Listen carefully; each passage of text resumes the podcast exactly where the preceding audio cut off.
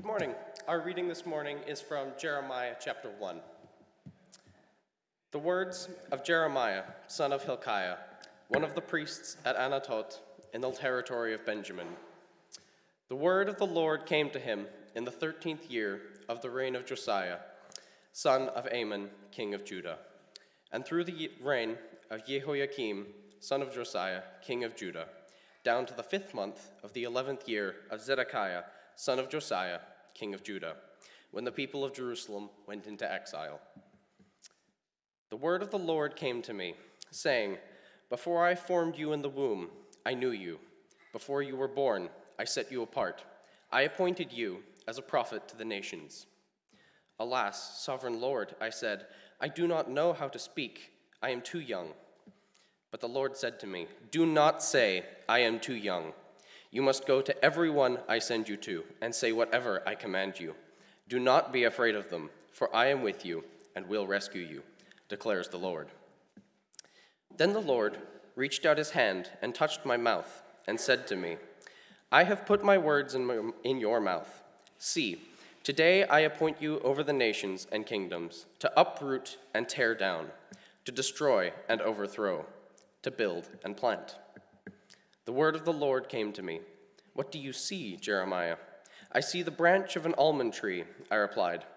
The Lord said to me, You have seen correctly, for I am watching to see that my word is fulfilled. The word of the Lord came to me again. What do you see? I see a pot that is boiling, I answered. It is tilting towards us from the north. The Lord said to me, From the north, disaster will be poured out on all who live in the land. I am about to summon all the peoples of the northern kingdoms, declares the Lord. Their kings will come and set up their thrones in the entrance of the gates of Jerusalem. They will come against her surrounding walls and against all the towns of Judah. I will pronounce my judgment on my people because of their wickedness in forsaking me, in burning incense to other gods, and in worshiping what their hands have made. Get yourself ready. Stand up and say to them whatever I command you. Do not be terrified by them, or I will terrify you before them. Today I have made you a fortified city, an iron pillar, and a bronze wall to stand against the whole land, against the kings of Judah, its officials, its priests, and the people of the land. They will fight against you, but will not overcome you, for I am with you and will rescue you, declares the Lord. This is the word of the Lord.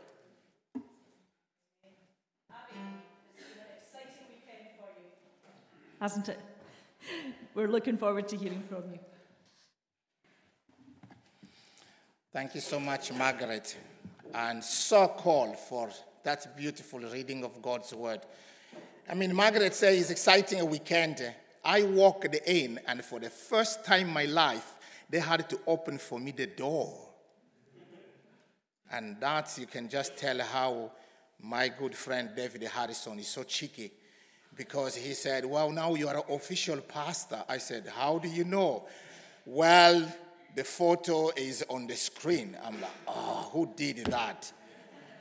said, Blame Clayton. And uh, I tried to blame Clayton. Clayton say, blame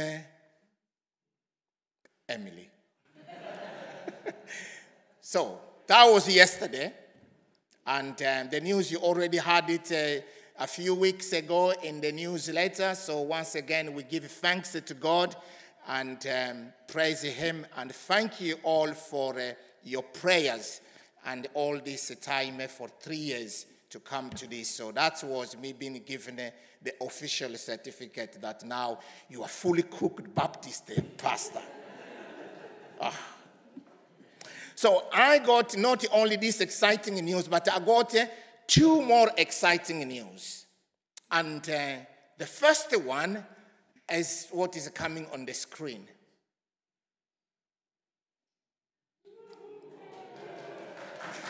You recognize that? Yeah. So some of you have been asking, what is that our Nicole? Yes, she is the one. You know, engagement with Stewart and delighted for them. And we can't wait. I won't tell you when the wedding is, though. That's secret. That's what the pastors get to know sometime. So congratulations again to Nicole and Stewart. And if you find Nicole somewhere in the corridor, then you can just give her a hug if you can. So please do so. So, the second exciting news I have eh, is the most exciting one because uh, God, who loves us so much, speaks to us. And I don't know where you are in your life now and where uh, you are on your journey. But I got this, I'm excited because God speaks to us. And I believe even this morning, He has already been speaking to us already. And He's going to continue to speak to us. As I bring by His grace this word to us. Join me in prayer. Let's pray.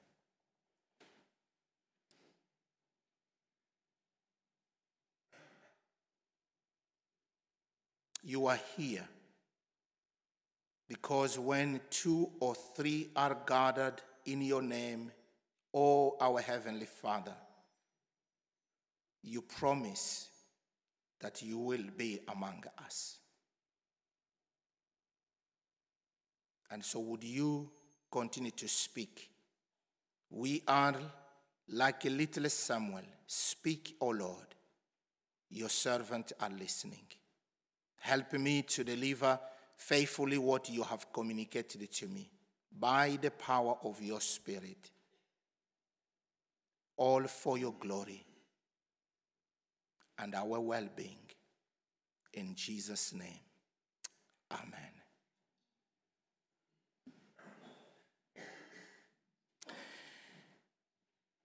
Before we got all the Google Maps on our phones, and um, some had already the map which you can you, you'd, you'd buy from um, um, either supermarket or somewhere. But for me, who lived in the village where uh, I could not get hold of a map, so I have to confess that many a time uh, I was lost.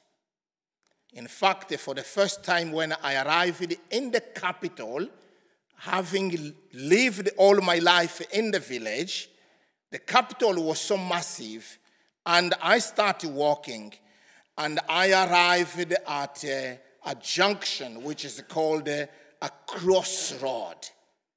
And I'm thinking where to go. The series we are about to start eh, is uh, taken from uh, Jeremiah chapter 6, verse 16. And you can see a few words and a picture on the screen. And I want to read those words because the title of this series, Ancient Path, it's, it's where the Lord, through Jeremiah, picture travelers who are lost or, or who have lost their way. And so he says to them, Stand at the crossroad and look. Consider all the options that are available to you. Begin to see, assess your current uh, situations this is a decision time. Ask for the ancient path. Ask where the good way is and walk in it.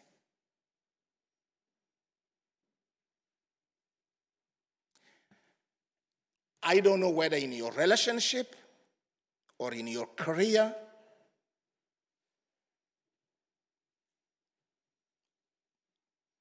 or even thinking when or when not to get children.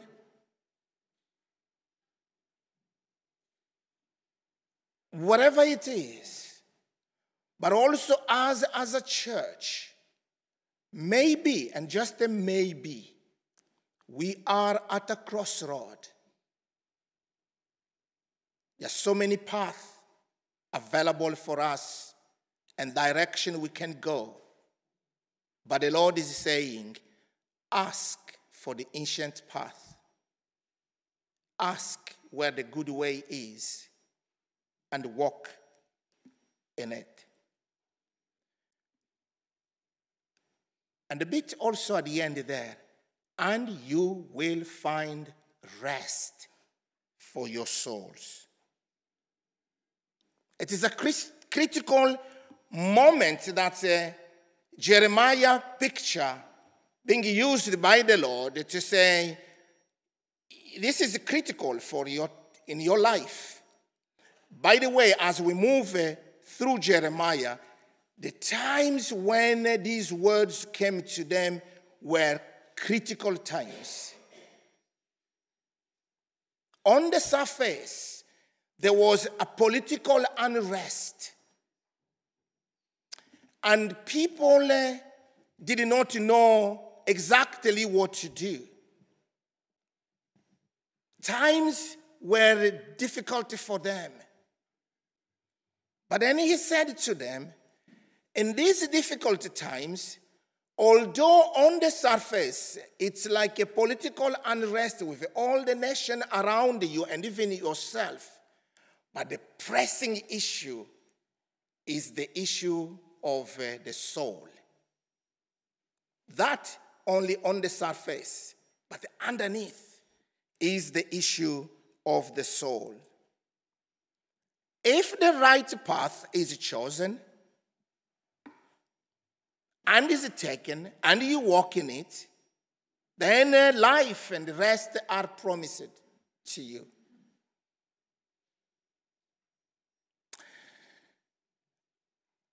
As I've been reading Jeremiah and been praying about this series, I came across uh, a book that was written in the 19th century by this guy who's coming on the screen. I don't know how, maybe that's how he looked like in that time, but this is how they picture him. John Charles Ryle. This guy was, uh, um, even now, known, known as uh, one of the greatest and most influential Anglican evangelical of all times. He wrote this book, which I have here, Old Path. Now, it has nothing to do with Jeremiah.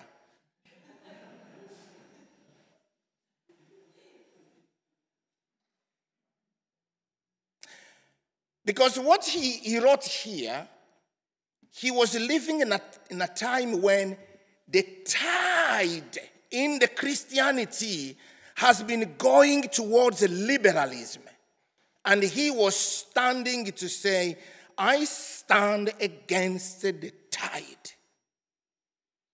And I want the people to stick to the truth of Christianity. So he deals with uh, critical issues. But the principles or the thought he expressed in this book are relevant to our series that we start today. Because in this book, eh, he told his readers, number one, to expect no new teaching. By the way, as the book itself old. So don't expect no new teaching. Expect no new doctrines. But only old path which the apostolic Christians, reformers, best preachers, and best evangelicals have persistently walked. And he goes on to say these old paths are often sneered at, ridiculed, as old fashioned, ineffectual, worn out, powerless in the 19th century. So you can see Already in the 19th century, there's a skepticism to stick to the truth. But he went on to say These are imperatives and essentials really needed for a really inward effect on our heart, but also outward effect on our lives. And then he says, because the longer I live, the more I am convinced that the world needs no new gospel, as psalm professes to think.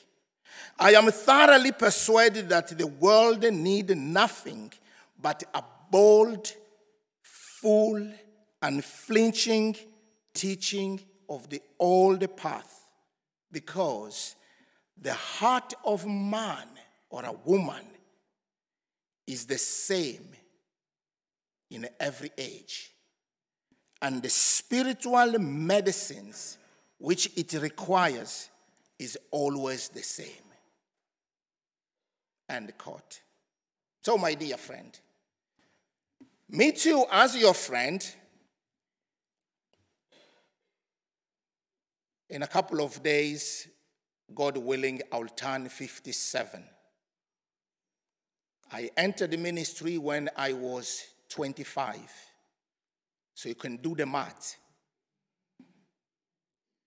Almost roughly 30 years in ministry. I echo these words of Charles and say, having served in Congo, having served in Kenya, having served in various places in Scotland, and had the privilege to preach at places even in Europe or and, and America, I heartily echoed that the world needs no new gospel. All that we need is to stick to the ancient path.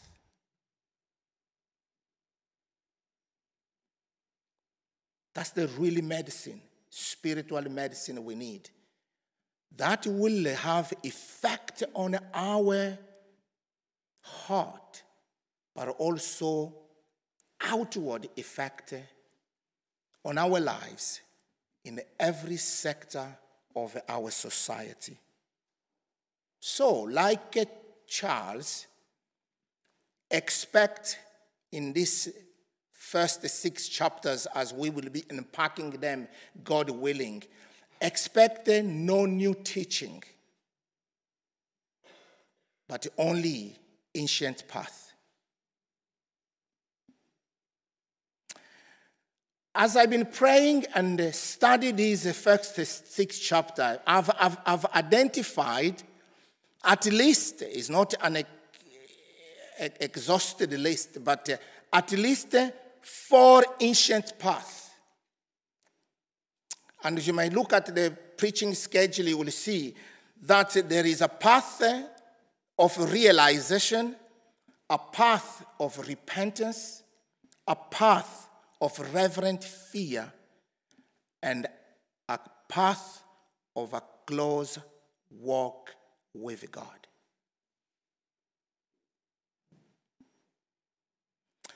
Each one of them leading to finding rest for our souls. Or finding peace and harmony with God, peace and harmony with one another, peace and harmony within ourselves, peace and harmony with those around us. Let me again say the battle in these days we are living in, where we are surrounded with a thick fog of confusion, the battle is the battle of our souls, friends. That is the most significant. So when you will be hearing all these judgment, a language that is becoming, uh, it's, it's Old Testament, so much judgment, so much war, Put that in your back of your mind that uh, this is a battle about the souls. It's not uh, just the Lord coming in his anger, but he really loves us. By the way, I was asking serious question. What, what, what is the number one issue in St. Andrews at the moment in terms of uh, if I was to gather all the doctors and the psychiatrists and all, what would be the number one health issues in our town? Think about it. But someone said mental health is number one in St. Andrews. That's alarming. Now, I'm not saying that mental health is only due to spiritual life because it's a complex thing. It has to do with, uh, you know, both uh, physical, emotional, social, um, whatever goes on. But it's also part of the spiritual, which we cannot deny. What would be the number one issue in Scotland at the moment? Problem. Is it drug?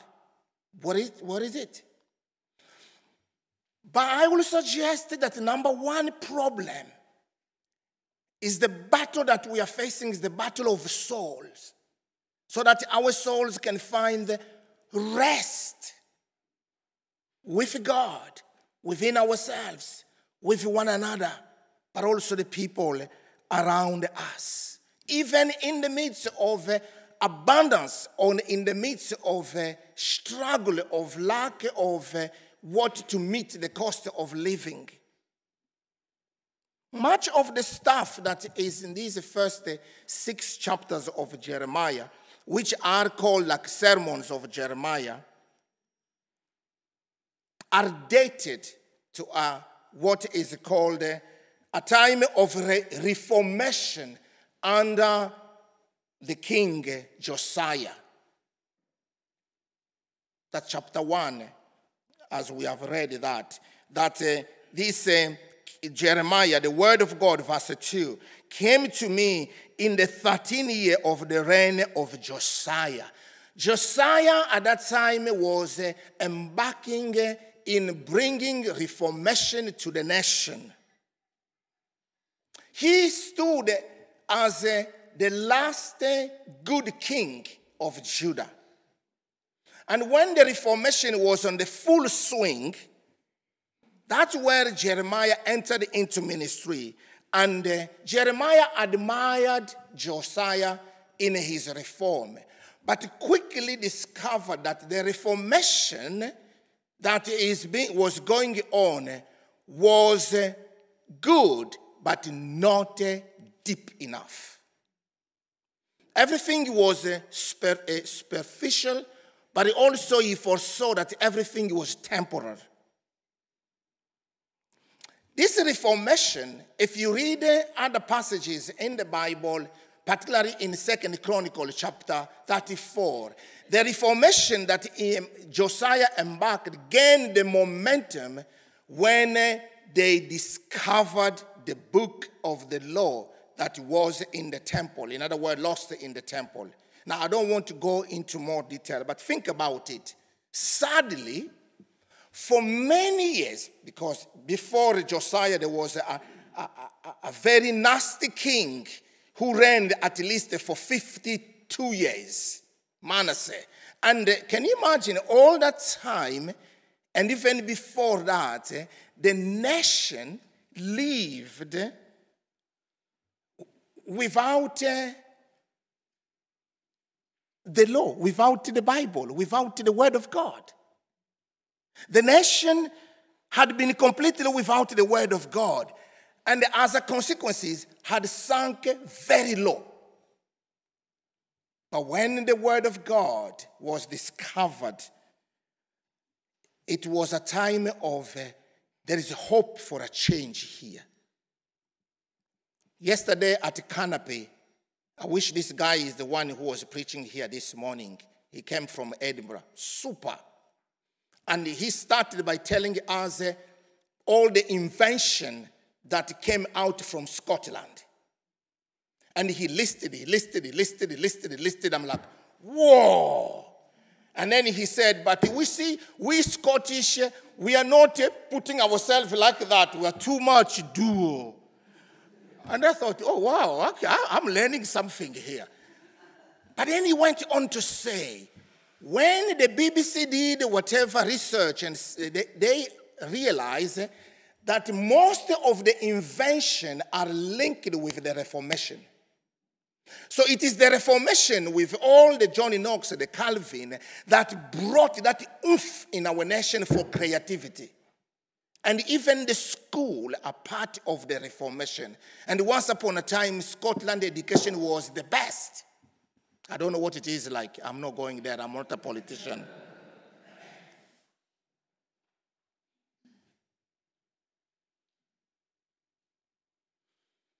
the discovery of the Word of God. So, as we'll be looking at these four, I've identified all the path. So, back again to our passage there of Jeremiah 6. Eh? Um, as we'll be looking at that, ask for the ancient path. Those ancient paths, my friends, at the heart, at the root, is a call to go back to the written. As far as the text is concerned, to the written, to the known, to the revealed covenant, the word of God in the book of the law. In other words, at the heart of this is all about going back to the Word of God. I will put it perhaps to say, like that organization when I was in Congo gave me some money to do my studies in divinity. I don't know, I've never met them. They are in America, and they call them themselves back to the Bible. I called to go back to the Bible. Now, for Jeremiah, as we introduce this, eh, for 40 years in, of his ministry, he repeatedly, earnestly, boldly made a call to God's people to go back to the Word of God. The Word is prominent in this chapter one we are starting. I just want to walk with you quickly through a few things. Jeremiah had words. Look at verse 1. The words of Jeremiah. We can just stop there. When you go to the end of the book, eh, before you can eh, pick up chapter uh, 52, which is, I want to go all the analysis, which is like an appendix. But uh, when you come to the end of the verse of chapter 51, 64, you'll see again the word of Jeremiah, which means the whole book is sandwiched with the words of Jeremiah. But uh, these words of Jeremiah are constituted of the word of God. Follow me in this. The words of Jeremiah, when we think of the words of Jeremiah, actually, they are the words of the Lord in Jeremiah. And this, this Lord is the Lord who had sovereign intent. What he wanted to achieve in his people, he will do that. In other words, whatever Jeremiah said, thought, and felt, because sometimes Jeremiah will act, you know, he will weep. He will be asked not to marry. I mean, he just want to fall in love with a young uh, woman, but no, no, no, no, no. So all that, uh, even his suffering there, is part of the word of the Lord, speaking to the people. So, what we are seeing here is the Word of God is already central in this place. I wish I could go with you through all the other detail, but let me say, every single passage in Jeremiah, you'll find the Word of God spread out in Jeremiah. And when you study the book of Jeremiah, you will find that. Uh, no other book in the Old Testament uses more the language of the Word and the Word of God. Only Him, more than uh, even Deuteronomy, more than Isaiah. The Word of God. The Word of God is central there. And even the what is called the oracles, oracle, yeah, that's the word, oracles of God, when the, God, the Lord speaks. This is more in Jeremiah than in any other. And so the battle you find in Jeremiah is the battle between the word of God or the will of God and the word of people and the will of people. God is speaking, but the people do not want something of the God. That's what you see there. To put it uh, simply, whenever Jeremiah spoke, it is the Lord that they were hearing.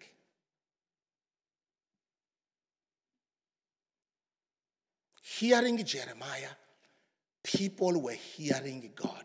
But how do they respond? Uh, let me walk with you through um, probably three or four things quickly. Number one, sadly, their attitude, their response to the word of the Lord through Jeremiah, that word fell on deaf ears. They did not listen. Can you imagine? For 40 years. I come back to that. Look at chapter 6, verse 10. Walk with me through a few verses. Jeremiah protested to the Lord, chapter 6, verse 10. To whom can I speak and give a warning? Who will listen to me? Their ears are closed so that they cannot eh, hear. The word of the Lord is offensive to them, and they find no pleasure in it. The people find no pleasure in the word of God, it's becoming offensive. The same you find in chapter in, in the same uh, you find in verse 17 and verse 19 of uh, uh, the same chapter there, chapter 6. The same you find in chapter 20 when Jeremiah um, is becoming anxious and uh, that causes him a lot of anxiety because people are not listening. But again, he could not stop speaking because it is not his word, it is the word of the Lord. I look at uh, Jeremiah 25 from verse 3 to verse 4. Halfway of his ministry, he has been preaching to them for 23 years, and the Bible tells us there in chapter 25, verse 3 and 4 for 20 for 23 years sorry. From 23 years from the 13th year of josiah son of amon king of judah until this day the word of the lord came to me and i have spoken it to you again and again but you did not listen. And then you find the comfort uh, that not only him but even his predecessor as well were not being listened to It reminded me of what we read in the New Testament the followers of Jesus, and we are followers of Jesus. In John chapter 6, the followers of Jesus, many of them started following Jesus, but Jesus began to give them hard teaching, and many left. The reason is because they were offended. Let me ask you is the word of God offending you? Is the word of God offending me? The word of God should offend us. In a way to bring us life. Am I finding pleasure in the Word of God? Or eh, am I finding pleasure in something else? Is in our nation people are finding pleasure in the Word of God? In our church, where is our pleasure found? It reminded me of what Paul said to Timothy in chapter uh, 4 of 2 Timothy that in the last days, people will be not good or not up for sound doctrine, but they will go toward itching their ears. Now, if you had some malaise in your ear, you know, you will be itching it and try to turn it to whatever direction you might find some temporary relief. That what is uh, in our days as well. Many people want to go anywhere so that they can find a temporary release because sometimes this hard word is hard.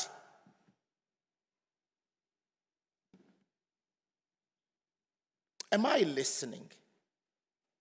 Or am I just like these people? Do not listen. But, friends, it's only by hearing that faith comes in. Read for yourself Romans chapter 10, verse 17. It fall on deaf ears. Number two, as Jeremiah spoke, or as the Lord spoke to Jeremiah, the attitude of people towards the word of God is also a defiance rejection. The people rejected the word of God defiantly. And come with me to chapter 36, verse 19 to verse 24. You can read it for yourself. We are told there, when Cole read, you have seen that there is a king.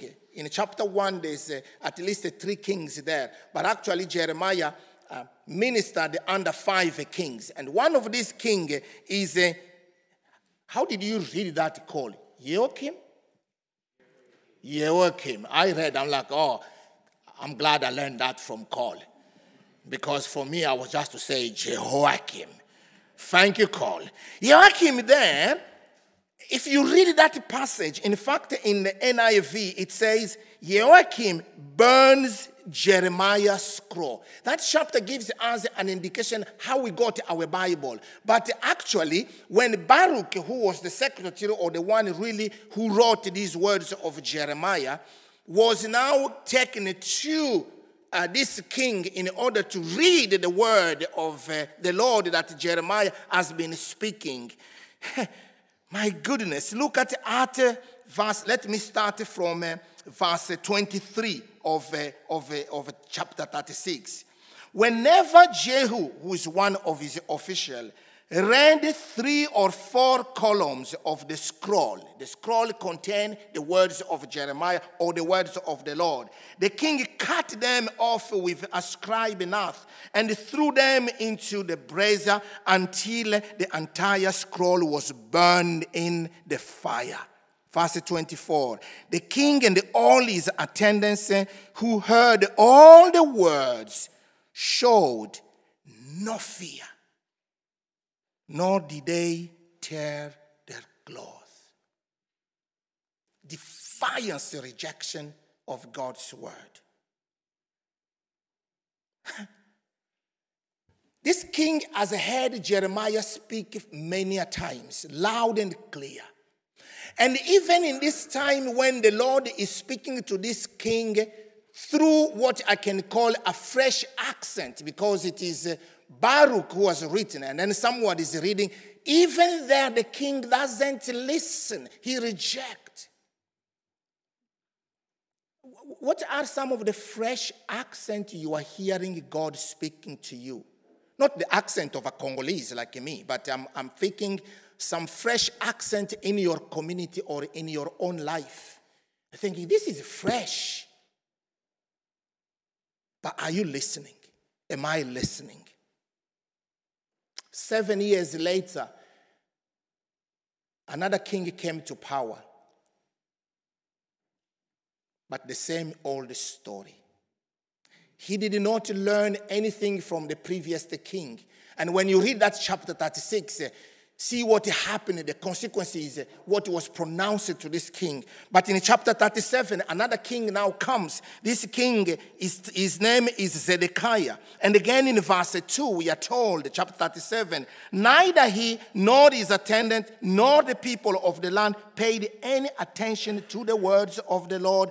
Uh, had spoken through Jeremiah the prophet. Even him as well doesn't want to hear the word of God.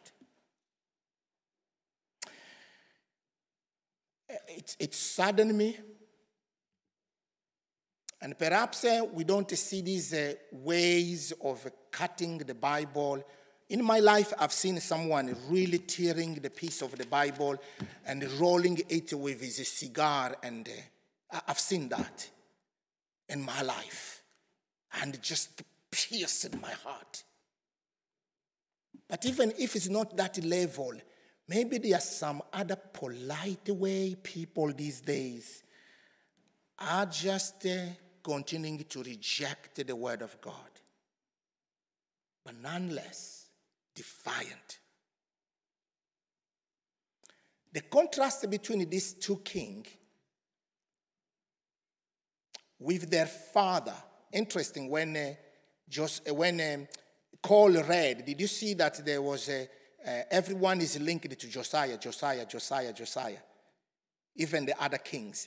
That's already a contrast there, saying this king should have acted the way Josiah acted. Because when you read Josiah, if you read the second chronicle, Josiah, when he heard the word that has been discovered, he tore his robe and wept before the Lord. The word touched him. But this king, they never did that. Josiah humbled himself and wept.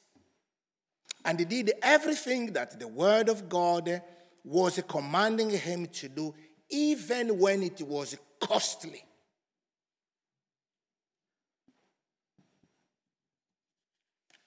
When was the last time did you weep?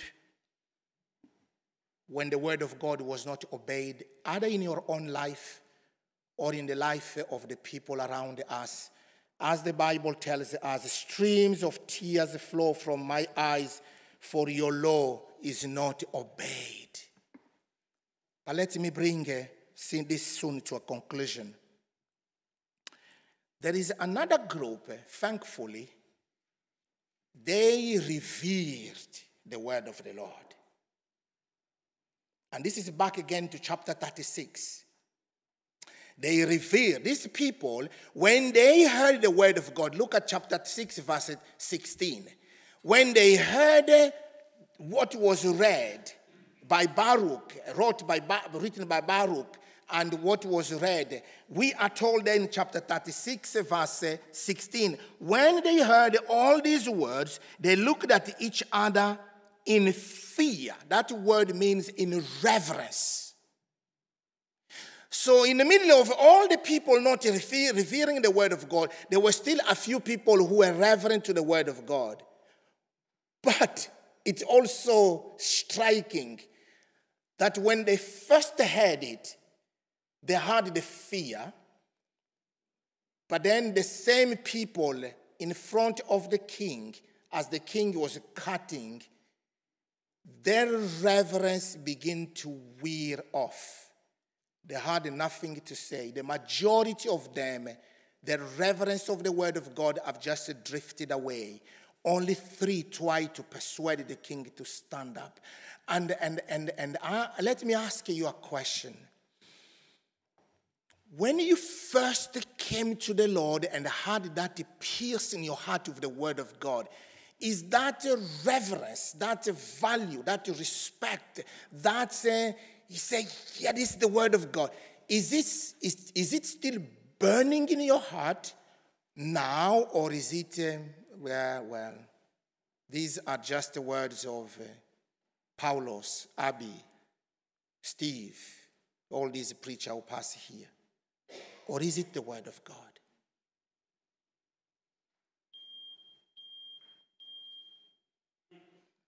That's a time they put it deliberately so that I can stop. No, I'm joking. But it's time for me to stop because we have a communion.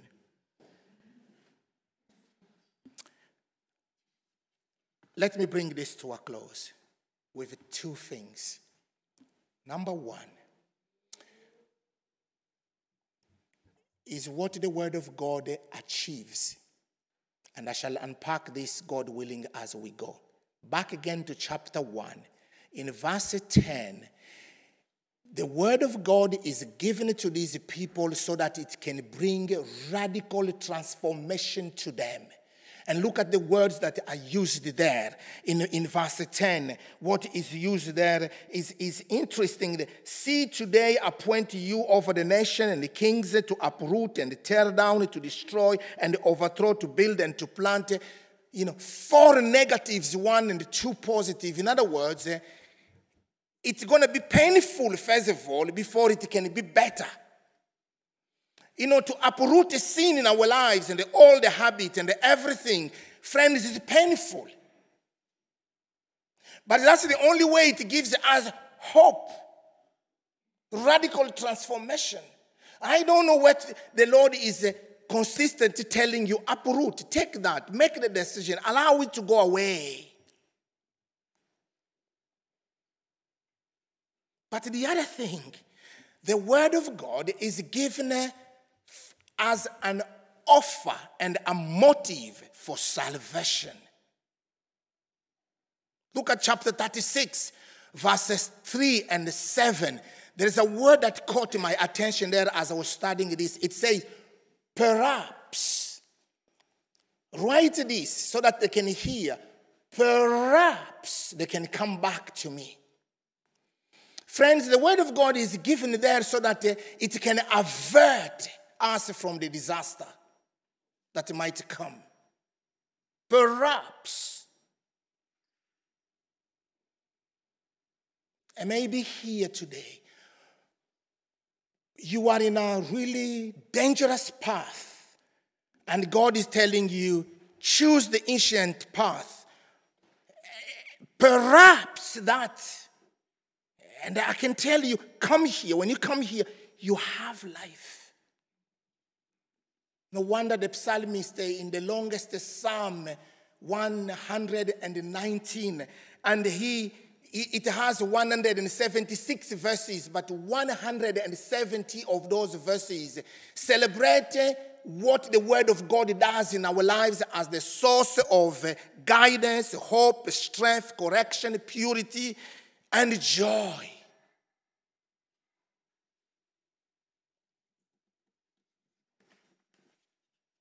May the Lord help us this season to find joy in His Word and to find it no offense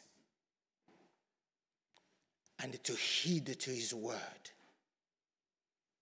Perhaps, perhaps, for all the Word of God. In fact, Jeremiah here is compared as the prophet after Moses, which means again, because God has put his word in his mouth, is saying, when you hear me, when you hear Jeremiah, you listen to me. And by the way, all the word of God, the written word, leads us to the living word of Jesus Christ and Christ himself, who gave his life for us. But these are the ancient word, the holy words that gives us strength and help us to cope. May God bless his word.